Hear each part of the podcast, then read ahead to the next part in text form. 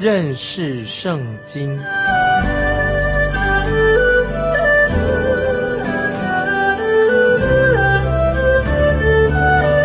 认识上帝的话，把上帝的话带到全世界。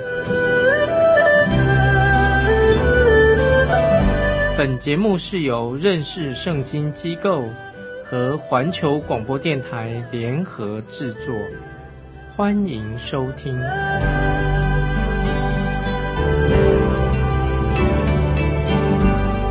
亲爱的听众朋友，你好，欢迎收听认识圣经，我是麦基牧师。我们看先知书俄巴底亚书，我们看第五节，这里继续提到。以东这个国家将要被神彻底的毁灭。我们来看《俄巴底亚书》第五节：盗贼若来在你那里，或强盗夜间而来，你何竟被剪除？岂不偷窃，直到够了呢？摘葡萄的若来到你那里，岂不剩下些葡萄呢？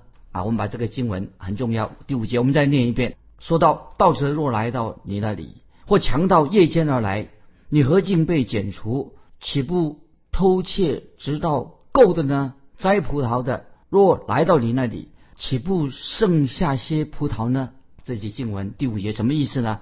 先知俄巴底亚说：如果有一个盗贼他来了，他要来抢夺东西，这个盗贼做什么呢？他只会拿他所要的东西或者贵重的东西，他总不会全部把东西都搬走吧？同样的。摘葡萄的人也是一样，他摘葡萄的时候，他总会留下一些葡萄吧。但是神却对以东这个国家说：“说当我审判你的时候，你要被彻底的毁灭，这是非常严重，就是神要彻底的来处理审判以东这个国家。”我们继续看俄巴底亚书第六节：以扫的隐秘处何竟被搜寻？他隐藏的宝物何竟被查出？再念一遍《俄巴底亚书》第六节，这是个重要的经文。以扫的隐秘处何竟被搜寻？他隐藏的宝物何竟被查出？这节经文什么意思呢？注意，我已经强调过，《俄巴底亚书》这一节第六节的经文是一个关键的经文，非常重要。特别这里说到以扫的隐秘处何竟被搜寻，那么有学者啊，希伯来。学者他这样说，这个意思应该把这个经文做这样的翻译：以扫的隐秘处何竟被搜刮一空呢？这是另外一位希伯来学者啊，对这节经文做这样的翻译，说以扫的隐秘处何竟被搜刮一空，被搜刮一空了，什么都没有了。就是像我们前面已经提过了，神把以扫这个人特别放在显微镜底下来看。看看看这个人，那么神怎么说呢？神说：“来，我们来看，让神的话借着神的话来检验以扫这个人，因为我厌恶以扫。为什么神厌恶以扫这个人呢？因为以扫代表他是有今生的骄傲。以扫这个人，他背弃了耶和华真神，那么所以这是啊神厌恶他。所以神说：来，借着神的话。”我们来检验这个人，他为什么为什么啊？神不喜欢他，这个就是特别圣经里面所强调的。这个人以扫这个人，他有今生的骄傲啊！所以听众朋友，我们要警醒啊，不可以基督徒千万不能够骄傲。我们看第六节下面，第六节的下半怎么说？他隐藏的宝物何竟被查出？听众朋友，我要告诉听众朋友，我个人的经历，老实说，当我读。创世纪的时候，我读了好多遍了。但是我读创世纪，读到关于以扫的事情，以扫这个人的时候啊，那个时候我还不明白到底这个以扫他到底是怎么样一个人物啊，不太明白。虽然我读创世纪的时候啊，那个时候啊可以说还不太明白这个以扫跟雅各他们这个故这个里面的内容啊，这个真理在哪里？但是读到先知书俄巴底亚书的时候啊，读到这里的时候，我心里面呢就。慢慢的越来越明白的。那么现在的意思说，我现在是用显微镜观察，仔细的看看以扫这个人，就是后来变成以东啊，这个人他到底是一个什么样的人？那么这里听众朋友，我再强调说，听众朋友你也可以想一想，以扫他为什么竟然用长子的名分来换一碗红豆汤呢？听众朋友，你有没有想过，以扫他是一个长子，也是个很聪明的人，他为什么要用自己长子的名分，这个重要的名分来换一碗红豆汤呢？出卖他长子的名分呢？那听众朋友，我就要做解释了。理由很简单，我们再说，长子的名分本来是很重要的，代表以扫他将要成为一个这个家庭、这个家族的祭司，地位很重要，也表示说以扫这个人他应当啊，长子的名分就是他应当自己跟神之间建立一个密切的关系。但是我们看到了以扫这个人，他宁愿用一碗红豆汤，为了喝一碗红豆汤，他却不愿意。跟神建立一个亲密的关系，听到没有？这个事情就很严重了。竟然怎么一个人，他宁愿以一碗红豆汤，要一碗红豆汤，而不愿意跟神建立一个亲密的关系？听众朋友，如果你也是这样一个人，或者我们碰到这样的人，就表示说，这个人已经堕落了，这个人已经离开神，离得很远了。啊，我这也许说了一个比较不好听的用的字，他已经堕落到像猪一样的水平。啊，就是要过猪的生活了。一个人不愿意跟神建立一个亲密的关系的话，那么也许我们可以就用这种这个形容词，堕落到一个非常低、很低、很低的水平，就像一个污秽、肮脏的猪一样。这个是一个比喻。继续，听众朋友，我们来看《俄巴第尔书》第七节：与你结盟的都送你上路，直到交界；与你和好的欺骗你，且胜过你。与你一同吃饭的设下网罗陷害你，在你心里毫无聪明。俄巴底亚书第七节继续的说到以东啊，就是以扫这个国家。他说：“与你结盟的都送你上路，直到交界；与你和好的欺骗你，且胜过你；与你一同吃饭的设下网罗陷害你，在你心里毫无聪明。”那么以东他已经变成一个国家，就是以扫，后来就变成以东啊这个国家了，是当时所有的敌人，当时很多的强国哈，以东的也有敌人，他们都有点忽略了这个国家，不看重以东这个国家。为什么他们其他的国家当时在当时不看重以东这个国家呢？对以东国哈，他们不感到这个以东国会对他们有威胁。为什么呢？因为在上一一节课我们已经说过了，以东这个国家他们。固守在啊一个石头城里面，很坚固的，用岩石凿成的那个石头城，所以是这个很安稳、很坚固的城啊。敌人要进攻很不容易。当时这个以东国家，他也是认为这样，在那里啊高枕无忧了。可是我们知道，在历史里面，事情终于发生了。这个石头城被谁攻破的呢？就是巴比伦尼布加尼撒王，他有办法。尼布加尼撒王他很聪明。虽然以东是一个石头城，非常坚固，但是尼布加尼撒撒王早就派了间谍进到这个城、这个石头城里面，借着这些间谍传递的消息，就把这个城啊攻下来了，攻破了。所以我们知道，后来神也使用巴比伦王尼布加尼撒毁灭了耶路撒冷一样。所以听众朋友，我们都要明白这些圣经里面的历史都是有原因的啊，让我们听众朋友能够做一个更敬虔的人。神是轻慢不得的。我们看到以扫跟雅各不一样啊，雅各的后裔呢，我们知道雅各的后裔啊，也是曾经背离了真神，不但是以东背离了耶和华真神，雅各的后裔呢，依然也是离弃了耶和华神。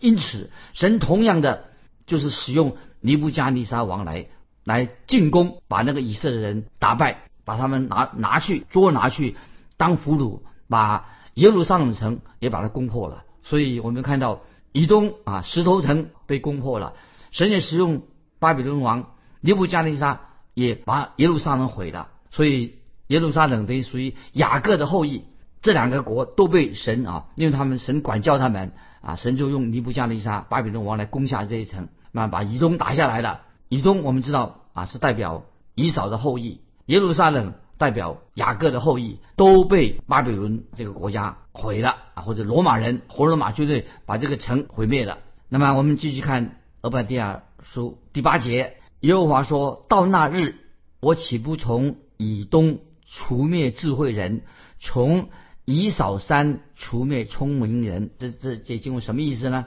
你们知道，听众朋友，以东这个国家，它在当时很出出名。刚才已经提过了，那个地方是一个坚固的石头城，在山上盖在这个山上的坚固的城，敌人要进攻非常的困难，并且呢，这个石头城，这个以东的国家，慢慢的，它居然还在它的国家之内慢慢发展出一个独有的，在很多的学问方面、知识方面的很进步，甚至他们那边变成一个异教中心，迷信。所以石头城变成一个什么呢？变成一个知识很发达的地方。那个时候也成了一个异教的中心。那些离开耶和华神的真正的神，所以在石头城里面，很多现在考古学发现，石头城那里啊，很多异教那些柱子啊，那些神柱啊，就是异教所建立那些柱子。所以从考古学家在这个这个石头城里面呢，这个大城市里面呢，发掘出什么？在这些在异教里面有一种。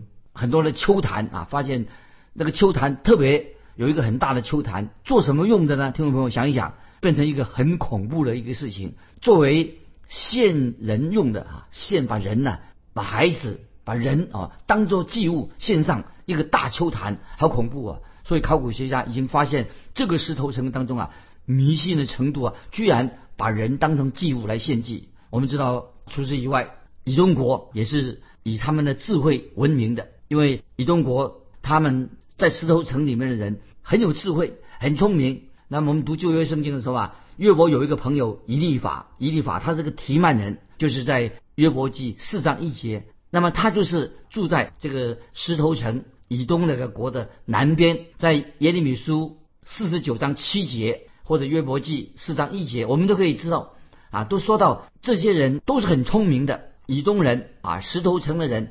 很多人各处的遥远的人，有的人长途跋涉要跑到这个地方啊，要想听智慧人。这些智慧人是从哪里来？智慧人是是谁呢？就是以东，因为他们谈论智慧。所以接下来我们看第八节，那么看这个经文怎么说？第八节，神说啊，神要除灭以东的智慧人，从以扫山除灭聪明人。所以我们就看见了，在这里。先知俄巴底亚说：“神对以东，对以扫的后代以东这个国家，神说他要除灭以东的智慧人，从以扫山除灭聪明人。”接下来我们看俄巴底亚书第九节就提到提曼呐。俄巴底亚书第九节说：“提曼呐，你的勇士必惊惶，甚至以扫山的人都被杀戮剪除。”提曼刚才我们提到啊，提曼也是。后来成为以扫的后裔啊，他是位于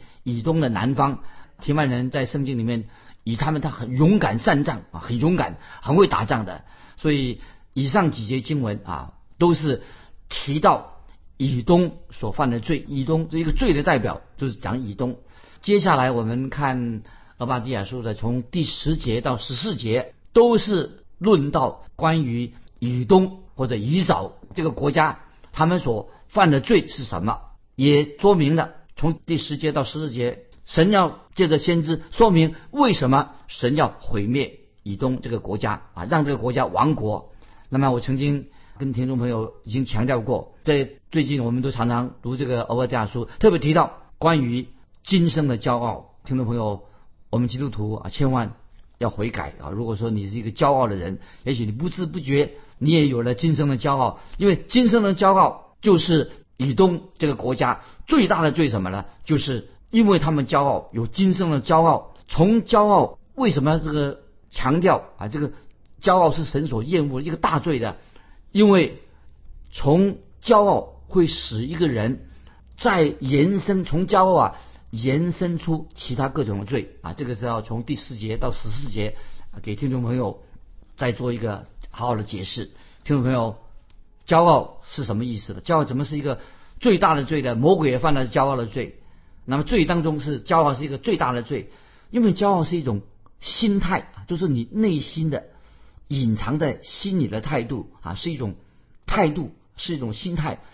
但是虽然是隐藏在心里面，但是你藏不住的，因为不不论你怎么去掩饰，你是一个骄傲的人，你没有办法把你的骄傲永远的。隐藏在心里面，别人发，别人可能发不能够发现，但是你的骄傲有一天，因为这个罪是一个大罪，你没有办法去掩饰它，他迟早会显露出来。所以，听众朋友，我们特别啊，要在神面前，我们要反省，自我反省啊，不要千万不要做个骄骄傲是一个第一大罪，在神眼光，迟早你会显露出来。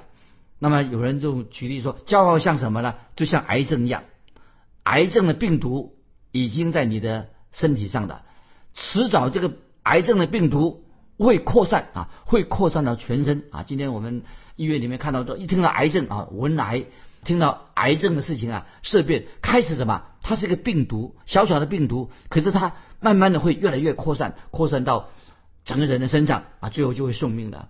所以听众朋友。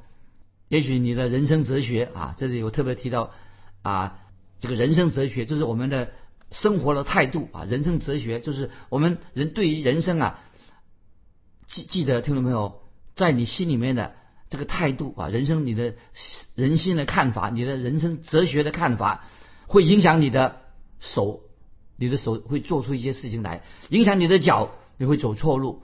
那么，人生你的人生哲学会影响你的眼睛，你看东西跟别人不一样，以及它会影响你的感受。所以，意思是说，听众朋友，你迟早把你的隐藏在心里面的显露出你的人生哲学，就是你对人的看法，你的生命的哲学、人生哲学是什么？如果听众朋友你是一个不信神的人，或者说你对神有怀疑，那么当然你信你是对神。有怀疑，那你就过一个不信神的生活，怀疑的生活。那么，一个无神论，他就会过一个无神论的生活。那么，同样的，但是如果说你的人生哲学，你是一个敬虔的人，你是一个信神的人，那么你就会这个人，你的人生哲学就会影响你啊，你就会过一个敬虔的生活。所以，一个敬虔的人过敬虔的生活，一个不信神的不信神的人做一个无神过一个无神论的生活。那么，听众朋友。这个是一个很自然的，这个从你的心啊，就会你什么样的心态啊，就会慢慢很自然的，那么你就会显露啊，这个必然的显露出来。接下来我们就看先知俄维的俄巴迪亚，他要说，他再详细的说俄巴迪亚怎么说呢？他要告诉我们一些比较说明啊，详细的说明，还是以以东啊作为一个例子，以东因为。他有今生的骄傲，以东因为有了今生的骄傲，所以他就延伸，继续的出现了在他的生命里面。以东这个国家啊，有些可怕的罪就出现了。所以听众朋友，我们再回忆一下。那么俄巴底亚先知已经告诉我们了，以扫跟雅各啊是兄弟啊，我们要记得以扫跟雅各兄弟，他们是双胞胎，可是个性最后却大不同。那么在同一个家庭长大的，同一个父亲，同一个父母，结果他们从小就开始彼此相争，那么他们之间就产生了什么没有办法医治的仇恨跟苦毒。那么后来雅各跟以扫变成两个，都变成两个大的国家，但是啊，他们居然啊，既然兄弟之邦是兄弟，不能够和平的相处。那么听众朋友，所以我们特别在圣里面看到神的百姓。跟以东这个国家的关系，那么神要这个时候神要对他的百姓也说话了。好，现在我们啊翻到诗篇一百三十七篇，诗篇一百三十七篇第七节，第七节诗篇一百三十七篇第七节，耶路撒冷遭难的日子，以东人说拆毁拆毁，直拆到根基。耶和华求你纪念这仇。所以我们知道，当以色列百姓、以色列国遭难的时候啊，巴比伦来要毁灭他们的时候，怎么办呢？以东不但没有成为以色列的朋友，帮助他的兄弟，反而站在另外一边幸灾乐祸、袖袖手旁观。那么他们希望巴比伦人呢，好好的对以色列人施暴。所以在《生命记》二十三章七节啊，记载以色列百姓进入到应许之地之前啊，神就。对以色列百姓啊，给他们做一个吩咐啊，这个是记载在《生命记》二十三章七节。神说什么呢？神对以色列百姓说：进入应许之地之前，他说：你不可憎恶以东人，因为他是你的弟兄；不可憎恶埃及人，因为你在他们的地上做过寄居的。神已经要把他们的隔阂要把它解除。他说。以色列百姓，你进了应许之地后，不可以憎恶以东人，因为他是你的弟兄；不可征服埃及人，因为你们曾在埃及寄居过。所以以色列跟以东之间的关系啊，本来他们应该要改善他们的关系。那么既然以东是哥哥啊，血缘是有血缘的哥哥，那么因此神说叫他们以色列人不可以恨恶以以东人。可是到了后来，我们看到。以色列人的历史，以东人一直是跟以色列人对立。那么接下来我们要列出啊，继续关于骄傲的问题。我们在听众朋友再回到这个骄傲问题。那么今天如果人认为他很骄傲啊，就为什么？骄傲的人就是我不需要啊神啊，人不需要神，因为人不需要神，他自然自然会产生这种骄傲的行为。那么这些骄傲的行为是什么呢？啊，我们就看第十节啊。接下来我们看第十节，《俄巴底亚书》第十节：因你向弟兄雅各行强暴，羞愧必遮盖你，你也必永远断绝。啊，这些经文是很严重，两件事情啊，就说了啊。他说这里说了骄傲的结果什么？第一啊，就会羞愧必遮盖你。那么我们知道后来巴比伦人兴起了，就占领了。以东这个石头城俘虏了石头城的居民，那么以东曾经被掳。那么第二啊，这里说到，因为他们骄傲会怎么样呢？说这个经文第十节说啊，你也必永远断绝。那么最后以东这个国家啊，将要预言将要被消灭了。那么今天我们听到常常听到关于以色列国的消息，今天有没有听过关于？以东的消息，因为以东以东已经亡国了啊，这个国家不见了。那么今天我们所听到都是常常听到以色列国的消息，不再听到以东国的这国家的事情了。因为以东国骄傲啊，他是一个不谦卑啊、不信神的国家啊。他们认为信神干什么？我们靠自己，我们靠自己而活的国家。所以以东这个国家后来就充满了暴力、好战啊。所以。他以东这个国家不明白，暴力不是神所使用的方法，因为战争跟暴力永远到头来一事无成，解决不了问题。那么，先知俄巴蒂亚啊，第二件事情指控这个以东犯了什么罪呢？以东和以色列人啊，以东人做了什么事情呢？他不跟他的兄弟以色列结盟，他跟他的仇敌，跟专门以东国就跟以色列的仇敌。结盟，所以在俄巴底亚十一节怎么说呢？俄巴底亚书第十一节：当外人掳掠雅各的财物，外邦人进入他的城门，为耶路撒冷研究的日子，你竟站在一旁，像与他们同伙啊！这里说到以东犯了第二个罪。以东本来他跟以色列百姓应该保持友善的关系，应该帮助啊兄弟之邦，帮助有血缘的以色列人，可是。以东人不这样做，反而加入敌方的阵营，成为啊侵略以色列的残忍的敌人啊。又说，接下来我们再看以以东人的第三个罪罪行，就在俄巴底亚书十二节。俄巴底亚书十二节说：“你兄弟遭难的日子，你不当瞪眼看着；犹大人被灭的日子，你不当因此欢乐；他们遭难的日子，你不当说狂傲的话啊。”所以看到。啊，以色列国啊，犹大人遭难的时候，以东人啊却在欢喜快乐，就是因为就是啥，他以东人心里面骄傲。所以听众朋友，当你看到有人啊啊有受遭遇苦难的时候啊，遇到困难的时候啊，你千万不要幸灾乐祸，因为如果你看到别人有苦难的时候啊，你幸灾乐祸的话，那你心里面你就是个骄傲的人，因为神痛恨一个骄傲的人。那么接下来我们看以东人犯了第四个。啊，他的恶行是什么呢？就是掠夺啊。俄巴底亚书第十三节，第三节说：“我民遭难的日子，你不当进他们的城门；他们遭灾的日子，你不当瞪着眼看着他们受苦；他们遭灾的日子，你不当伸手抢他们的财物。”所以以东国不但与敌人联合来攻击以色列国，当敌人把以色列百姓掳去之后，他们竟然抢夺。以色列百姓的财物，所以听众朋友，骄傲的罪会使一个人做一些非常恐怖的事情，很不合理的事情。